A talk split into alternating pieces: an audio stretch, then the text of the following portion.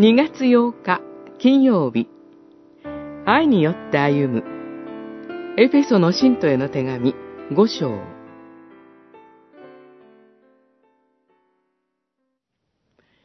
あなた方は神に愛されている子供ですから神に習うものとなりなさい。5章一節。パウロは私たちが神に愛され、神の子とされているので、神に習うものとなりなさいと進めます。神に習うとは、イエス・キリストに学び従うことです。それがすなわち、神に、主イエスに習うことです。一言で言えば、神がキリストによってあなた方を許してくださったように、許し合いなさいということです。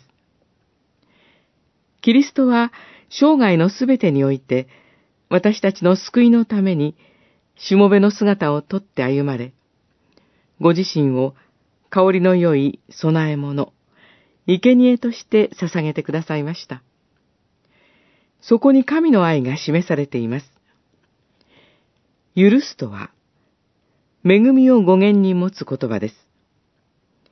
私たちの罪の許しと救いは、私たちの努力や功績によるのではなく、神の恵みによるのです。私たちはキリストに習い、全身全霊をもって、この地上の生涯のすべてを通して、キリストの香りを放つものとならせていただくのです。兄弟姉妹が互いに足を洗い合い、互いに憐れみの心で接し、責めるべきことがあったとしても、主が私たちを許してくださったように、許し合うこと、愛し合うこと、それが主イエスに習うことなのです。